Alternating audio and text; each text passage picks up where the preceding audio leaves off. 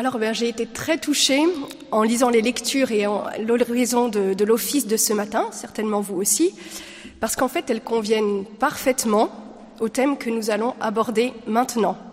Alors, la lecture de Saint Ambroise, vous l'avez peut-être pas tous eu, donc je vais vous lire juste un extrait, juste le début pour vous donner le ton. Nous avons donné chaque jour aux catéchumènes, depuis le début du carême, des instructions sur la morale, tandis qu'on lisait soit la vie des patriarches, soit les préceptes des proverbes. Nous voulions que, par cette instruction et cette éducation, vous preniez l'habitude d'entrer dans la voie des ancêtres, de suivre le même chemin et d'obéir aux ordres de Dieu. Ainsi, une fois renouvelé par le baptême, vous garderiez ce genre de vie qui convient à ceux qui en ont été lavés. Et quant à l'oraison, je ne vous la rappelle pas, comme ça vous y serez certainement très attentifs pendant la messe. Alors, le pape Saint Léon le Grand nous exhorte ainsi. Chrétien, reconnais ta dignité. Puisque tu participes maintenant à la nature divine, ne dégénère pas en revenant à la déchéance de ta vie passée. Rappelle-toi à quel chef tu appartiens et de quel corps tu es membre. Souviens-toi que tu as été arraché au pouvoir des ténèbres pour être transféré dans la lumière et le royaume de Dieu. Et c'est justement par cette exhortation que s'ouvre la troisième partie du catéchisme de l'Église catholique, qui est justement consacrée à la vie morale du chrétien, à la vie dans le Christ. Alors on peut se demander, mais quelle est la place de la vie morale dans la tradition de l'Église? Est-ce qu'on peut vraiment considérer que l'enseignement moral de l'Église appartient à sa grande tradition? Alors nous répétons que la tradition, comme le dit le compendium du catéchisme de l'Église catholique, c'est la transmission vivante de la parole de Dieu. Elle nous vient des apôtres et transmet ce que ceux-ci ont reçu de l'enseignement et de l'exemple de Jésus et ce qu'ils ont appris par l'Esprit Saint. Et elle comprend, précise le Concile Vatican II, tout ce qui contribue à conduire saintement la vie du peuple de Dieu et à en augmenter la foi. Ainsi, l'Église perpétue dans sa doctrine sa vie et son culte, et elle transmet à chaque génération tout ce qu'elle est elle-même et tout ce qu'elle croit. Alors, puisque l'Église est sainte, eh bien, elle nous transmet, par la tradition, les moyens d'être également saints, ce qui passe d'abord par les sacrements, le don de la vie de la grâce, mais aussi par un enseignement moral conforme à l'Évangile. Et en effet, nous dit Jean-Paul II, à l'intérieur de la tradition, avec l'assistance de l'Esprit Saint, se développe l'interprétation authentique de la loi du Seigneur. L'Esprit, dit-il, qui est à l'origine de la révélation des commandements et des enseignements de Jésus, veille à ce qu'il soit gardé saintement, exposé fidèlement et appliqué correctement dans tous les temps et dans toutes les situations.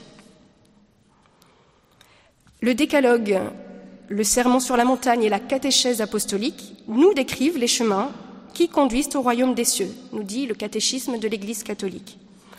Alors dans ce petit enseignement, voyons quelles sont les grandes lignes qu'il nous indique, mais aussi leur mise en œuvre dans l'histoire de l'Église.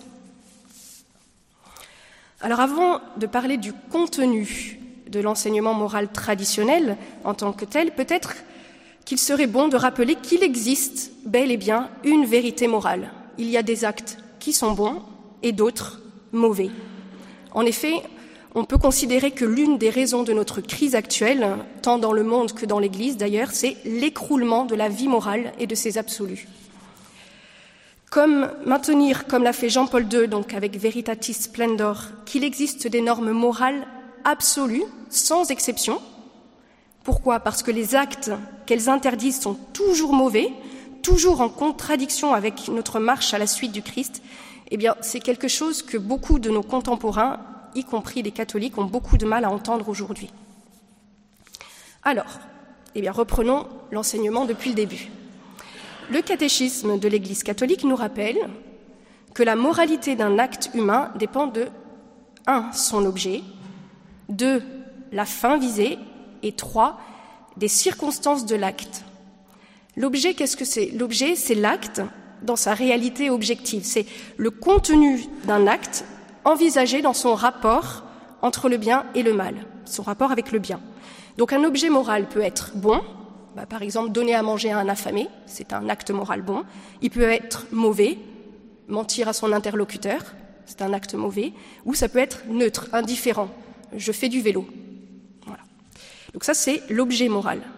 Ensuite, deuxième point, la fin visée, c'est l'intention. L'intention, le but poursuivi par le sujet quand il accomplit l'action. Eh bien, cette intention peut modifier la valeur de l'acte. Par exemple, si je fais l'aumône, mais dans, le but d'une vaine gloire, voilà, eh bien, l'acte en soi est bon, mais l'intention est mauvaise. Donc, l'acte, le, le tout devient mauvais. Enfin, donc le troisième point, ce sont les circonstances. Les circonstances, ce sont les éléments qui sont autour de l'acte, ce sont des éléments qui sont secondaires et qui, eux, ne peuvent pas changer la valeur morale d'une action. Par contre, les circonstances vont contribuer à augmenter ou à diminuer soit la bonté, soit la malice morale de l'acte, et aussi la responsabilité de celui qui, agit. Par exemple, si je vole une bijouterie, voilà, c'est un acte mauvais, mais si je le fais sous la menace, eh bien, l'acte qui reste mauvais, eh bien, ma responsabilité est pourtant atténuée. Voilà. Donc, en résumé, pour qu'un acte soit bon, il faut que son objet moral et l'intention, la fin visée, soient bons. Notre conscience, où est-ce qu'elle intervient là-dedans? Eh bien, elle nous aide à juger adéquatement de chaque situation, mais elle n'est ni la créatrice, ni le juge de la, loi morale, de la vérité sur le bien. Elle n'en est que l'interprète. La conscience doit être comme l'écho de la voix de Dieu en nous. Elle est le témoin de notre fidélité ou de notre infidélité à la loi, et cette loi, elle la reconnaît comme au-dessus d'elle, elle ne l'a pas créée. La conscience a des droits parce qu'elle a des devoirs, nous dit Saint John Henry Newman, et le premier des devoirs, c'est celui de se former à la lumière de la vérité. C'est parce qu'il a été créé libre, à l'image de Dieu, que l'homme est responsable de ses actes. On peut dire que quand il agit de manière délibérée, l'homme est pour ainsi dire le père de ses actes. Alors même si, comme l'ont fait justement remarquer Luc Étienne et Anne-Isabelle, on distingue bien le pécheur du péché, on distingue l'homme de l'acte, nous ne devons pas oublier tout de même, comme le faisait remarquer Saint Grégoire de Nice, que d'une certaine manière, nos actes sont nos parents. Qu'est-ce que ça veut dire? Eh bien, ils nous génèrent en quelque sorte, soit dans le mal, soit dans le bien. Quand je commets un vol, je deviens voleur. Et ce, d'autant plus que je répète cette action. Mais dans le bien, ça marche aussi. Quand j'agis par charité, je deviens charitable. Voilà. Donc, dans la vie morale, eh bien, nous pouvons prendre deux voies. Soit on enclenche le cercle vertueux, celui du combat des vertus, soit on se laisse entraîner dans le cercle vicieux, la dégringolade du vice. Eh bien, Jésus nous avertit. Elle est grande, la porte, il est large le chemin qui conduit à la perdition, et ils sont nombreux ceux qui s'y engagent.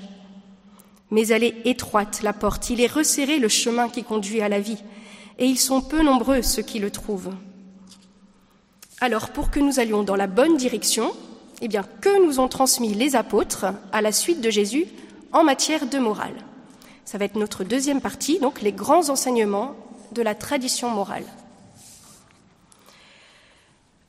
Cet enseignement, à la suite du Christ, trouve son fondement dans la loi morale naturelle, qui est une participation de la raison humaine à la sagesse de Dieu créateur. La loi naturelle, elle peut être comprise comme l'ordre de l'amour, que le Créateur a établi dès le commencement et qu'il établit dans les actes humains, afin qu'ils atteignent leur fin, qui est l'union au bien suprême, qui est Dieu lui-même. Cette morale naturelle, elle a été explicitée par Dieu à travers les dix commandements, afin qu'elle soit connue de tous et sans difficulté, avec une ferme certitude et sans mélange d'erreurs.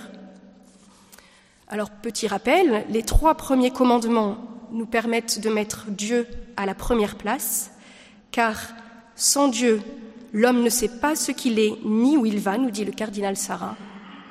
Et les sept commandements suivants règlent notre conduite vis-à-vis des autres et de nous-mêmes. Et je vous renvoie ici à notre forum de février dernier. Deuxième grand enseignement, le sermon sur la montagne de notre Seigneur, rapporté par les évangiles. Il vient actualiser la loi ancienne pour la mener à sa perfection. Celui qui voudra méditer avec piété et perspicacité le sermon que notre Seigneur a prononcé sur la montagne, tel que nous le lisons dans l'évangile de Saint Matthieu, y trouvera sans aucun doute la charte parfaite de la vie chrétienne, nous dit Saint Augustin. Donc ça vaut le coup de s'y pencher. Alors qui trouvons-nous dans ce sermon sur la montagne? Plusieurs points. Tout d'abord, citons la règle d'or, qui dans la tradition catholique a cette particularité par rapport aux morales païennes qu'elle est exprimée de manière positive. Ainsi, il ne s'agit plus seulement de ne pas faire aux autres ce qu'on ne voudrait pas que l'on nous fasse, mais, nous dit Jésus, tout ce que vous voudriez que les autres fassent pour vous, faites-le pour eux, vous aussi. Voilà ce que disent la loi et les prophètes. Deuxième grand point, les béatitudes, qui nous demandent d'accueillir avec foi et espérance les voies surprenantes du royaume, la pauvreté, l'humilité, la pureté du cœur, la persécution supportée pour Dieu, etc. Le sermon sur la montagne nous détaille ensuite les actes de la vertu de religion, que sont l'aumône, la prière et le jeûne, qui sont à pratiquer pour plaire à Dieu et non pour être bien vu des hommes. À cet enseignement, on doit encore ajouter le commandement nouveau que Jésus nous a laissé, celui de nous aimer les uns les autres. En Jean 13, 34, Comme je vous ai aimé, vous aussi aimez-vous les uns les autres, nous demande Jésus. Enfin, au sermon sur la montagne, il convient, nous dit le catéchisme de l'Église catholique, de joindre la catéchèse morale des enseignements apostoliques, donc ce que l'on trouve dans les lettres de Saint Paul, de Saint Pierre, de Saint Jean, etc. Comme on la trouve par exemple donc en Romains chapitre 12, 15. Vous savez, c'est ne prenez pas modèle sur le monde présent, etc. Ou alors en 1 Corinthiens chapitre 12 et 13, c'est toute l'hymne à la charité. Ou alors Colossiens 3 et 4, recherchez les réalités d'en haut. Ou Éphésiens 4, 5, ayez beaucoup d'humilité, de douceur, de patience, etc. Et donc cette doctrine, eh bien, nous transmet aussi l'enseignement du Seigneur avec l'autorité des apôtres, notamment par l'exposé des vertus qui découlent de la foi au Christ et qui animent la charité. Et maintenant, eh à la suite des apôtres, il appartient à l'Église, à travers ses pasteurs, d'annoncer en tout temps et en tout lieu les principes de la morale. Même, nous dit le Code de droit canonique, en ce qui concerne l'ordre social, ainsi que de porter un jugement sur toute réalité humaine, dans la mesure où l'exigent les droits fondamentaux de la personne et le salut des âmes. Voilà. Donc si le salut des âmes est en danger, l'Église a le devoir d'intervenir. Preuve que cet enseignement moral est passé dans la vie des premiers chrétiens dès l'origine de l'Église, eh bien nous avons la didaché, qui est comme un, un des premières communautés chrétiennes. Et dans euh, ce vademecum, eh bien, la catéchèse morale est présentée selon l'enseignement des deux voies. Une première partie traitant du chemin de la vie et l'autre du chemin de la mort. Car il faut bien comprendre que la morale chrétienne, ce n'est pas d'abord un ensemble d'interdits, c'est bien plutôt une question de vie ou de mort. Voilà, c'est le, bonheur ou le malheur qui est en jeu. Hein. Donc, nous sommes faits pour la vie éternelle, le bonheur éternel du ciel. Et par la tradition morale, eh bien, c'est en fait notre Sauveur qui ne cesse de nous répéter, mais choisis la vie. Voilà. Eh bien, c'est ce qui est donné dans la Didaché. Alors, voici donc le chemin de la vie, dit-on. En premier lieu, tu aimeras le Dieu qui t'a créé. En second lieu, tu aimeras ton prochain comme toi-même. Et tout ce que tu ne voudrais pas qu'on te fît, ne le fais pas non plus à autrui. Donc on voit, hein, le cœur de la morale chrétienne peut se résumer aux deux grands commandements enseignés par notre Seigneur, l'amour de Dieu, l'amour du prochain, auquel on adjoint la règle d'or. Mais la didaché ne s'arrête pas là. Et elle continue en détaillant certains points que renferment ses obligations, et ce, en citant parfois directement l'Évangile. Entre autres, il est écrit priez pour vos ennemis, jeûnez pour ceux qui vous persécutent. Voilà, plus loin, abstiens-toi des passions charnelles et mondaines, voilà, etc. Et un peu plus loin, il apparaît aussi ce qui ressemble en fait à une version légèrement plus développée du décalogue, avec, alors si on veut essayer de la découper euh, par thème, ça donne sur le respect de la vie et de la famille, tu ne tueras point, tu ne commettras point d'adultère, tu ne souilleras point les enfants, tu ne seras point impudique, tu ne déroberas point, tu ne t'adonneras point à la magie, tu ne prépareras point de breuvage empoisonné, tu ne tueras point l'enfant par avortement, et tu ne le feras pas mourir après sa naissance. Après, sur, sur le respect du bien d'autrui et de la parole donnée, tu ne convoiteras point ce qui appartient au prochain, tu ne seras point parjure, tu ne porteras point de faux témoignages, tu ne médiras point, tu ne seras point rancunier, tu n'auras pas de duplicité dans tes pensées ni dans tes paroles, car la duplicité est un piège de mort. Ta parole ne sera pas mensongère ni vide, mais pleine d'action. Après, on a quelque chose sur le combat des vertus, la maîtrise de soi. Tu ne seras pas cupide, ni rapace, ni hypocrite, ni dépravé, ni orgueilleux, ou sur l'amour du prochain. Tu n'écouteras aucun mauvais conseil contre ton prochain. Tu ne haïras aucun homme, mais tu reprendras les uns, tu prieras pour les autres, tu aimeras les autres plus que ton âme. Mais voici le chemin de la mort, continue la Didaquée. Avant tout, il est mauvais et plein de malédictions, meurtre, adultère, convoitise, impudicité, vol, idolâtrie, pratique magique, rapine, faux témoignage, hypocrisie, mauvaise foi, ruse, orgueil, méchanceté, arrogance, cupidité, langage obscène, jalousie, présomption, dédain, forfanterie. Et elle continue en décrivant toutes sortes de gens qui commettent le mal pour conclure Enfants, fuyez tous ces gens-là. Et il faut dire que cet enseignement est toujours d'actualité. Donc ça, c'était dans les premiers temps de l'Église. Vous voyez, l'enseignement reste conforme, il est toujours valable. Et plus tard, les pasteurs de l'Église en sont venus à édicter ce que l'on appelle les commandements de l'Église. Ils ont pour but, je cite, de garantir aux fidèles le minimum indispensable dans l'esprit de prière et dans l'effort moral, dans la croissance de l'amour de Dieu et du prochain. Alors ces commandements, ils sont au nombre de cinq. Le premier, les dimanches et les autres jours de fête de préceptes les fidèles sont tenus par l'obligation de participer à la Sainte Messe et de s'abstenir des œuvres serviles. Deuxièmement, tout fidèle est tenu par l'obligation de confesser ses péchés au moins une fois par an. Troisièmement, tout fidèle est tenu par l'obligation de recevoir la Sainte Communion au moins chaque année à Pâques. Quatrièmement, au jour de pénitence fixé par l'Église, les fidèles sont tenus par l'obligation de s'abstenir de viande et d'observer le jeûne. Cinquièmement, les fidèles sont tenus par l'obligation de subvenir aux besoins de l'Église. Alors encore une fois, ces commandements doivent être perçus davantage dans l'ordre de l'amour que dans l'ordre de la discipline, parce que quel est celui qui peut prétendre aimer sans jamais prendre les moyens de rencontrer celui qu'il aime? Voilà. Donc là, c'est le minimum indispensable pour maintenir coûte que coûte une relation au Seigneur.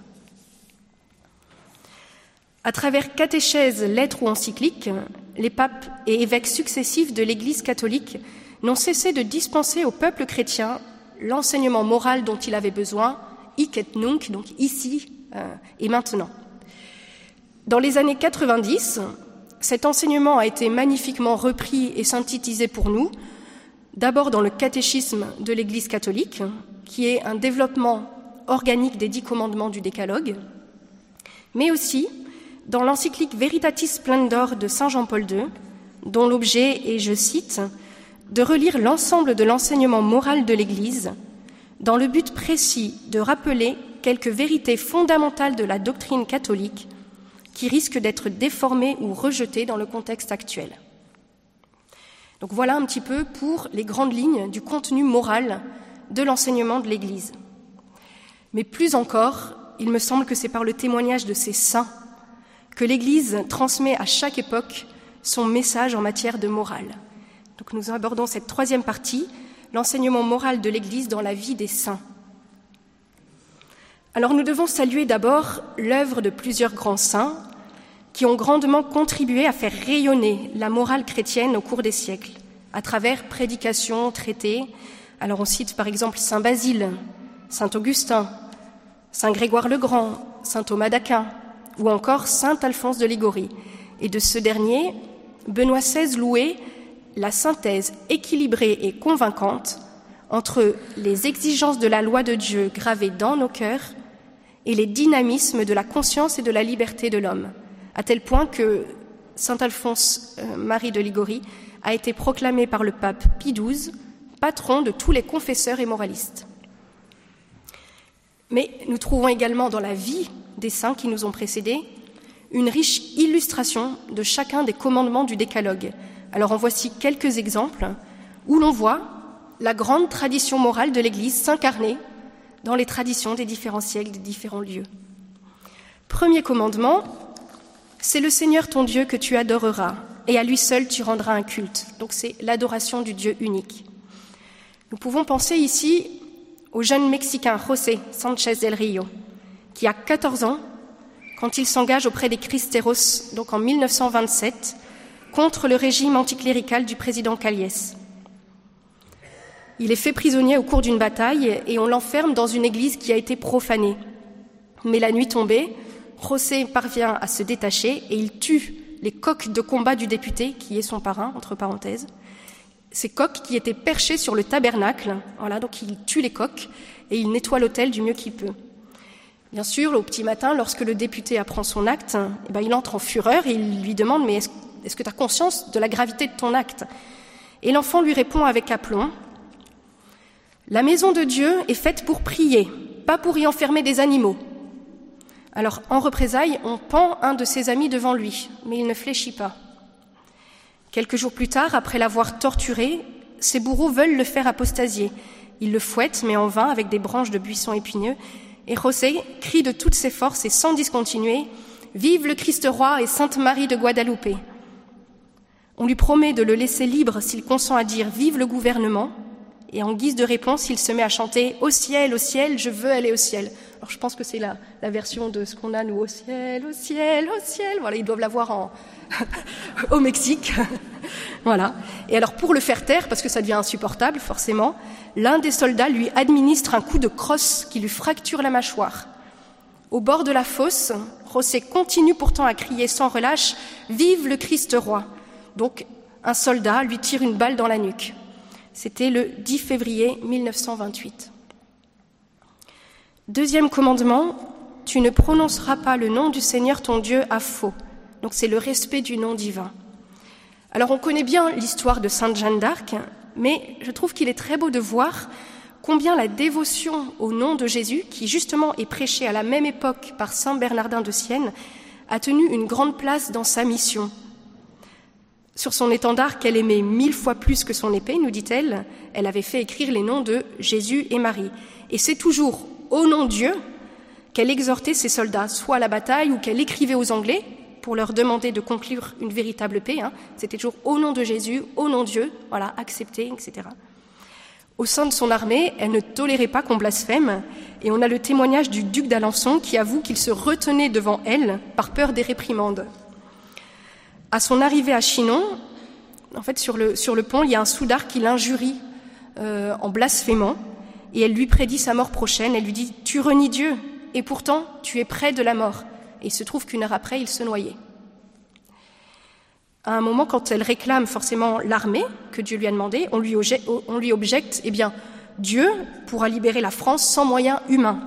Et elle, elle déclare, c'est en nom Dieu que les hommes d'armes combattront et Dieu donnera la victoire. Et on sait que c'est aussi en prononçant le nom de Jésus qu'elle termine sa vie sur le bûcher. Donc on voit hein, toute la mission de Jeanne d'Arc est lié à cette dévotion, ce respect du nom divin. Troisième commandement, souviens-toi du jour du Seigneur pour le sanctifier, donc le respect du dimanche. Alors on l'a déjà évoqué plusieurs fois, quel plus beau modèle que la famille Martin. Euh, Sainte Thérèse dans Histoire d'une âme dit que pour eux, chaque dimanche était vraiment la fête du bon Dieu. Donc on sait hein, la, primauté qu'on accordait aux offices paroissiaux, et puis après la, détente, les visites à la famille, on emmène les enfants aux fêtes d'Alençon, etc. Et puis surtout le refus absolu, catégorique de Louis d'ouvrir son horlogerie le dimanche, même en partie, alors que ça pouvait lui assurer des meilleurs revenus et que même son confesseur le lui avait permis. Voilà. Donc la sanctification du dimanche qui a attiré les bénédictions sur cette famille Martin. Quatrième commandement, honore ton père et ta mère, donc le respect des parents et de la famille. Ici, on peut penser au bienheureux Pierre Giorgio Frassati. Malgré des relations qui sont très difficiles avec ses parents, qui ne comprennent pas du tout les aspirations chrétiennes de leur fils, eh bien Pierre Giorgio Frassati est un modèle d'obéissance et d'estime envers son père et sa mère. Pour leur faire plaisir, il va renoncer à tous ses projets. Il désirait épouser Laura, une jeune orpheline. Eh il va s'éloigner d'elle pour contenter sa mère, qui voudrait pour son fils un meilleur parti, plus digne de son rang social. Il aurait voulu être ingénieur minier pour, faire, pour se mettre au service des ouvriers dans les mines. Eh bien, il va y renoncer pour faire plaisir à son père qui rêve de le voir travailler pour La Stampa, le journal qu'il a fondé. Il assiste désolé à la séparation de ses parents, mais il se fait un devoir de les aimer jusqu'au bout, et ce, malgré les reproches et contrariétés qu'il reçoit de l'un comme de l'autre, parce que quoi qu'il fasse, ça ne va jamais. Et la fin, eh bien, c'est alors que sa grand-mère agonise, eh bien, on lui reproche tout simplement d'être malade au mauvais moment.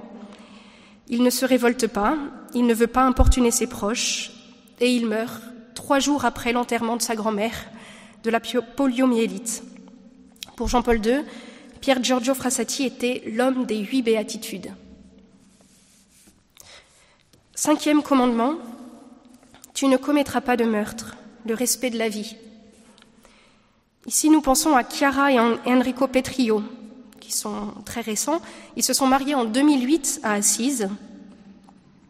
Alors qu'ils attendent leur premier enfant, il découvre qu'elle est atteinte d'anencéphalie, c'est-à-dire qu'en fait elle n'a pas de boîte crânienne, donc elle n'est pas viable. Mais les deux époux se refusent à l'avortement, il en est hors de question. Ils veulent laisser leur fille, qu'ils appellent Maria Grazia Laetitia, vivre jusqu'au bout. Quarante minutes après sa naissance et son baptême, Maria Grazia Laetitia naît au ciel, comme ils disent, et son papa dit Quel est le but de notre vie, sinon celui de rencontrer Jésus-Christ tôt ou tard? Je me demande où est sa malchance, puisque notre fille est déjà là-bas. Quelques mois plus tard, une nouvelle grossesse s'annonce. À l'échographie, le diagnostic tombe. Leur enfant, qu'ils appellent David Giovanni, a également une malformation. Il n'a pas de jambes. Malgré la douleur, les jeunes parents restent confiants en Dieu et le bébé, baptisé in extremis, ne vit que 38 minutes. Le témoignage de la maman, elle dit à propos de David, C'est un petit enfant qui a reçu de Dieu un très grand rôle, celui de terrasser tous les Goliaths qui sont en nous, abattre notre pouvoir de parents de décider sur lui et pour lui, abattre notre droit à désirer un fils qui fut pour nous, parce qu'il n'était en fait que pour Dieu. Et elle continue comme ça toutes les, tout ce que David a abattu en elle. Quand Chiara est enceinte pour la troisième fois, L'enfant est en parfaite santé. On va l'appeler Francesco. Mais pendant la grossesse, Chiara découvre qu'elle est atteinte d'un cancer. Et pour ne pas compromettre la vie de son fils, elle décide de retarder les soins et elle va mourir en 2012 des suites de son cancer après la naissance de Francesco. Son procès de béatification est ouvert.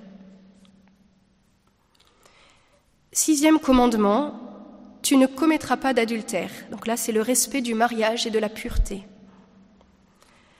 Béatifiée en 2019, la bienheureuse Benigna Cardosa da Silva est une adolescente brésilienne tuée à l'âge de 13 ans le 24 octobre 1941. Orpheline, elle est adoptée par une famille d'Oiti et se montre toujours très bonne, très obéissante, serviable et très pieuse. On a écrit d'elle, elle ne manquait pas une messe et elle faisait pénitence les premiers vendredis par amour du cœur sacré de Jésus.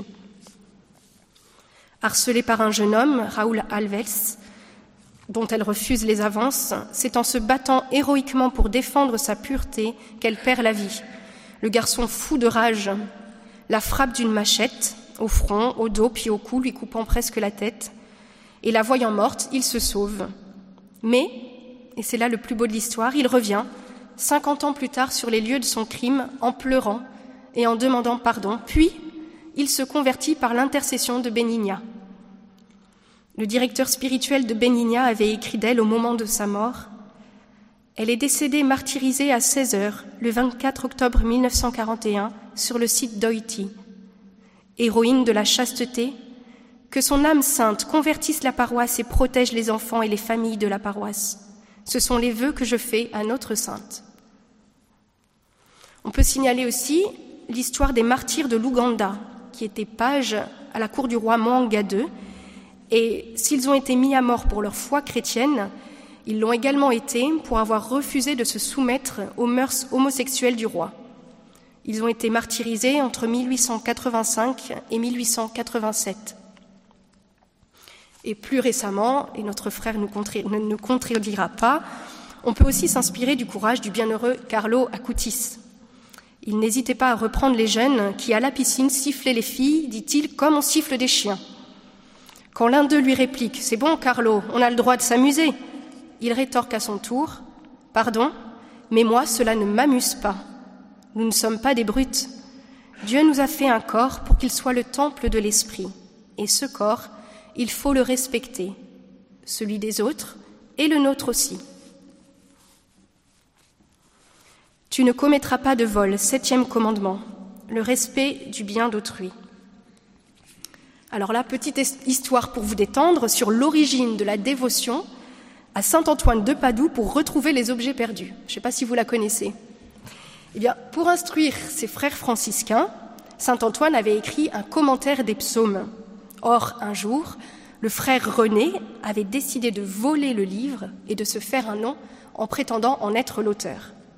Hélas, comme lui-même va le raconter, il avait à peine, alors je lis le, le témoignage, il rapporte le livre tout penaud et il disait J'étais déjà près du pont, à la sortie de la ville, lorsque tout à coup une forme horrible se présenta devant moi.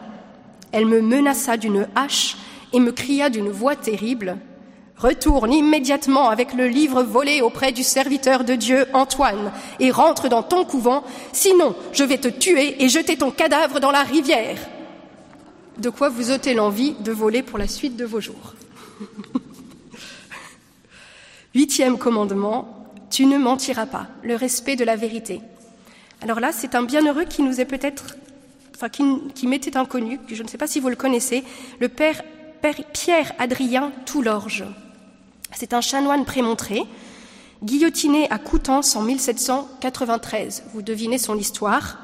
C'est un prêtre réfractaire, donc qui a refusé de signer la constitution civile du clergé. Il va s'exiler un moment, quelques jours, dans les îles Jersey, en croyant être soumis à une loi qui concernait en fait les ecclésiastiques fonctionnaires.